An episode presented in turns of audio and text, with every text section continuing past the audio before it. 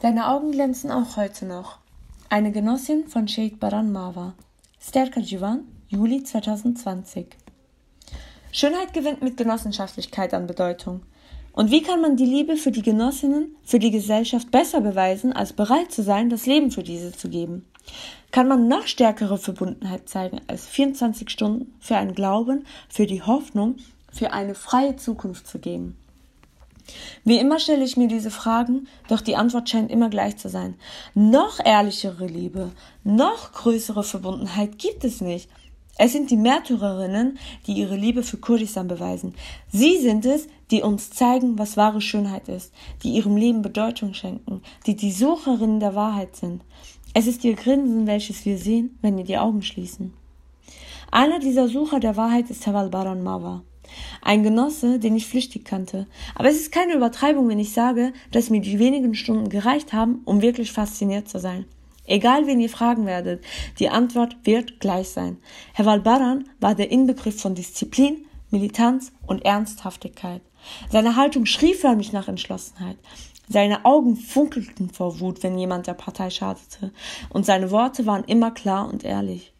Gerade neu nahm er beim bewaffneten Kampf in Botan teil und erfüllte somit seinen größten Traum, als er zusammen mit sieben weiteren Freiheitskämpferinnen in Scholemerk bei einer Auseinandersetzung mit den türkischen Soldaten zum Märtyrer wurde. Sein Märtyrertod letztes Jahr war für uns alle ein großer Verlust. Vier, fünf Stunden, die mich auch nach vier, fünf Jahren nicht losließen. Bei meiner ersten Begegnung mit Shed Baran war ich eher distanziert. Ich war gerade neu in den Bergen Kurdistans, als ich ihn kennenlernte. Alle Genossinnen hatten einen besonderen Eindruck auf mich, so auch Herr Valbaran.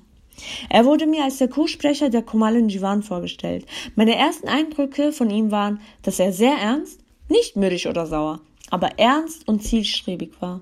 Erst dachte ich, sein Charakter wäre einfach so. Später wurde mir klar, es war keine Sache des Charakters, sondern die der Entwicklung. Vor mir stand ein Genosse, der die Kultur der Freiheitsbewegung in sich lebte, ein Genosse, der wirklich ständig mit dem Herzen die Wunden Kurdistans spürte. Und Kurdistan zu heilen ist keine einfache Sache. Er war ernst, weil er die politische Lage gut verstand und auch fühlte. Sein Handeln richtete sich immer danach. Für leeren Zeitvertreib und überflüssige Fehler hatte Herr Valbaran keinen Raum. Er gab seine 24 Stunden für diesen Kampf. Diese Ernsthaftigkeit war ihm ins Gesicht geschrieben. In seine Zornesfalte stand der Schmerz Kurdistans geschrieben. Einige Monate später befand ich mich in einer ideologischen Bildung. Es war ein warmer Herbsttag, als wir ein Seminar zur militanten Persönlichkeit bekamen. Es sollte auch der Tag werden, der mich immens beeindruckt hat, denn das Seminar hatte Herr Valbaran geleitet. Da er ein sehr gesellschaftlicher Genosse war, wollte er uns anhand einiger praktischen Beispiele erklären, was klassische Fehler waren, die wir während den revolutionären Arbeiten begannen. Dieses Seminar war für mich nicht das erste, doch sowohl seine Art und Weise als auch sein Scharfsinn brachten uns dazu, unser vorheriges Wissen in Frage zu stellen. Er hatte sich auf die Probleme fokussiert und analysiert, wie sehr wir noch an uns arbeiten müssen, um wirklich revolutionär, wirklich militant zu werden. Mit seinem Scharfsinn deckte er Wort für Wort alle Fehler auf. Und ich hatte ja von seinen Augen berichtet. In seinen Augen sah man das Funkeln eines Revolutionärs, der keine Fehler akzeptierte. Manche Dinge waren für ihn unerträglich. Damals hatte ich nicht die Kapazität, das alles so zu verstehen, obwohl seine Worte einfach und klar waren. Aber man spürte ihn einfach und war plötzlich über sich selbst und die Fehler empört. Innerhalb der PKK gibt es eine bestimmte Sprache, die aus der revolutionären Kultur entspricht. Sie ist eine perfekte Synthese zwischen Analyse und Emotionen. Sie ist sehr verständlich und klar. Herr Valbaran hatte sich mit dieser Sprache verschmolzen. Doch wie sollten wir damals so fühlen wie Herr Valbaran? Für uns war alles, was wir hörten, logisch, unbestreitbar. Doch waren wir längst nicht in der Lage, die gleichen militanten Emotionen zu fühlen wie er. Es war wie Zufall, als ich mir mehrere Jahre später Aufnahmen von diesem Seminar anhörte. Ich war schockiert, als ich merkte, dass ich bis heute noch die fundamentalsten Dinge von ihm gelernt habe. Sogar die Worte, die ich benutze, erinnerten mich an sein Seminar. Es waren nur vier, fünf Stunden, die mich auch nach vier, fünf Jahren nicht losließen. Ein großer Name in der Jugendgeschichte. Ab und an berichtete er uns von den Märtyrerinnen. So wie er über sie redete, werde ich ihn nicht beschreiben können. Denn wenn er von großen Märtyrerinnen wie Shed Shiager, Shed Achin und Shed Gelhat sprach, war es, war es, als wären die Genossinnen gerade vor unseren Augen. So detailliert, so klar und so voller Liebe erzählte er von ihnen. Ich muss wirklich meine Selbstkritik abgeben, dass ich es nicht genauso machen kann. Denn Shed Baran ist nicht irgendein Genosse. Sein Name steht groß in der Liste der Geschichte der Jugend der Pekike geschrieben. Und das ist auch kein Wunder.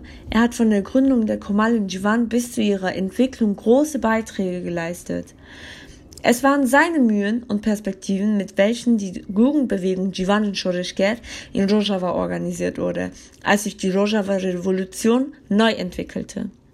Mit ihm zusammen entwickelte sich eine Generation revolutionärer Jugendliche in Rojava. Bei der Gründung der JDGH, die patriotische Bewegung der revolutionären Jugend 2013 in Bakur, war wieder sein Fleiß ausschlaggebend. Und sogar bei der Umwandlung der JDGH in JPC, zivilen Verteidigungseinheiten in 2015, sind seine Spuren, seine Mühen sichtbar. Er war der Kommandant von großen Kämpferinnen wie Shed Achin, Farashin, Rojwan, Alisher, Harun, Erish, Siti, Andok und vielen weiteren Genossinnen. Und noch heute und bestimmt auch noch morgen lebt der Genosse in uns weiter. Das meine ich, wie ich es schreibe. Wir sind die Generation, die Militanz und Entschlossenheit von Heval Baran gelernt haben. Stark zu sein, gegen Rückständigkeit zu kämpfen und den Widerstand ernst zu nehmen, haben wir durch ihn und seine Haltung gelernt. Und wenn er mit uns weiterlebt und wenn wir seine Haltung weiterleben, wird er auch morgen noch leben. Unvergesslich sind seine Mühen. Unvergesslich ist sein Havalti, seine Genossenschaftlichkeit. Denn alles, was er getan hat, hat er für die Freiheitsbewegung getan, für uns getan. Der Schmerz, den er für Kurdistans Lage empfand, sollte uns eine Quelle der Inspiration sein. Selbst von seinen Augen, ohne ein Wort zu hören, konnten wir viel lernen, und das Feuer in seinen Augen glänzt heute noch, wenn neue Jugendliche ihm folgen, um die Wunden Kurdistans zu heilen. Kampfname Baran Mava, Name und Nachname Ali Önce, Geburtsort Merdin, Name der Mutter und des Vaters Ado und Ferhat und Märtyrium Çolemek 7.7.2018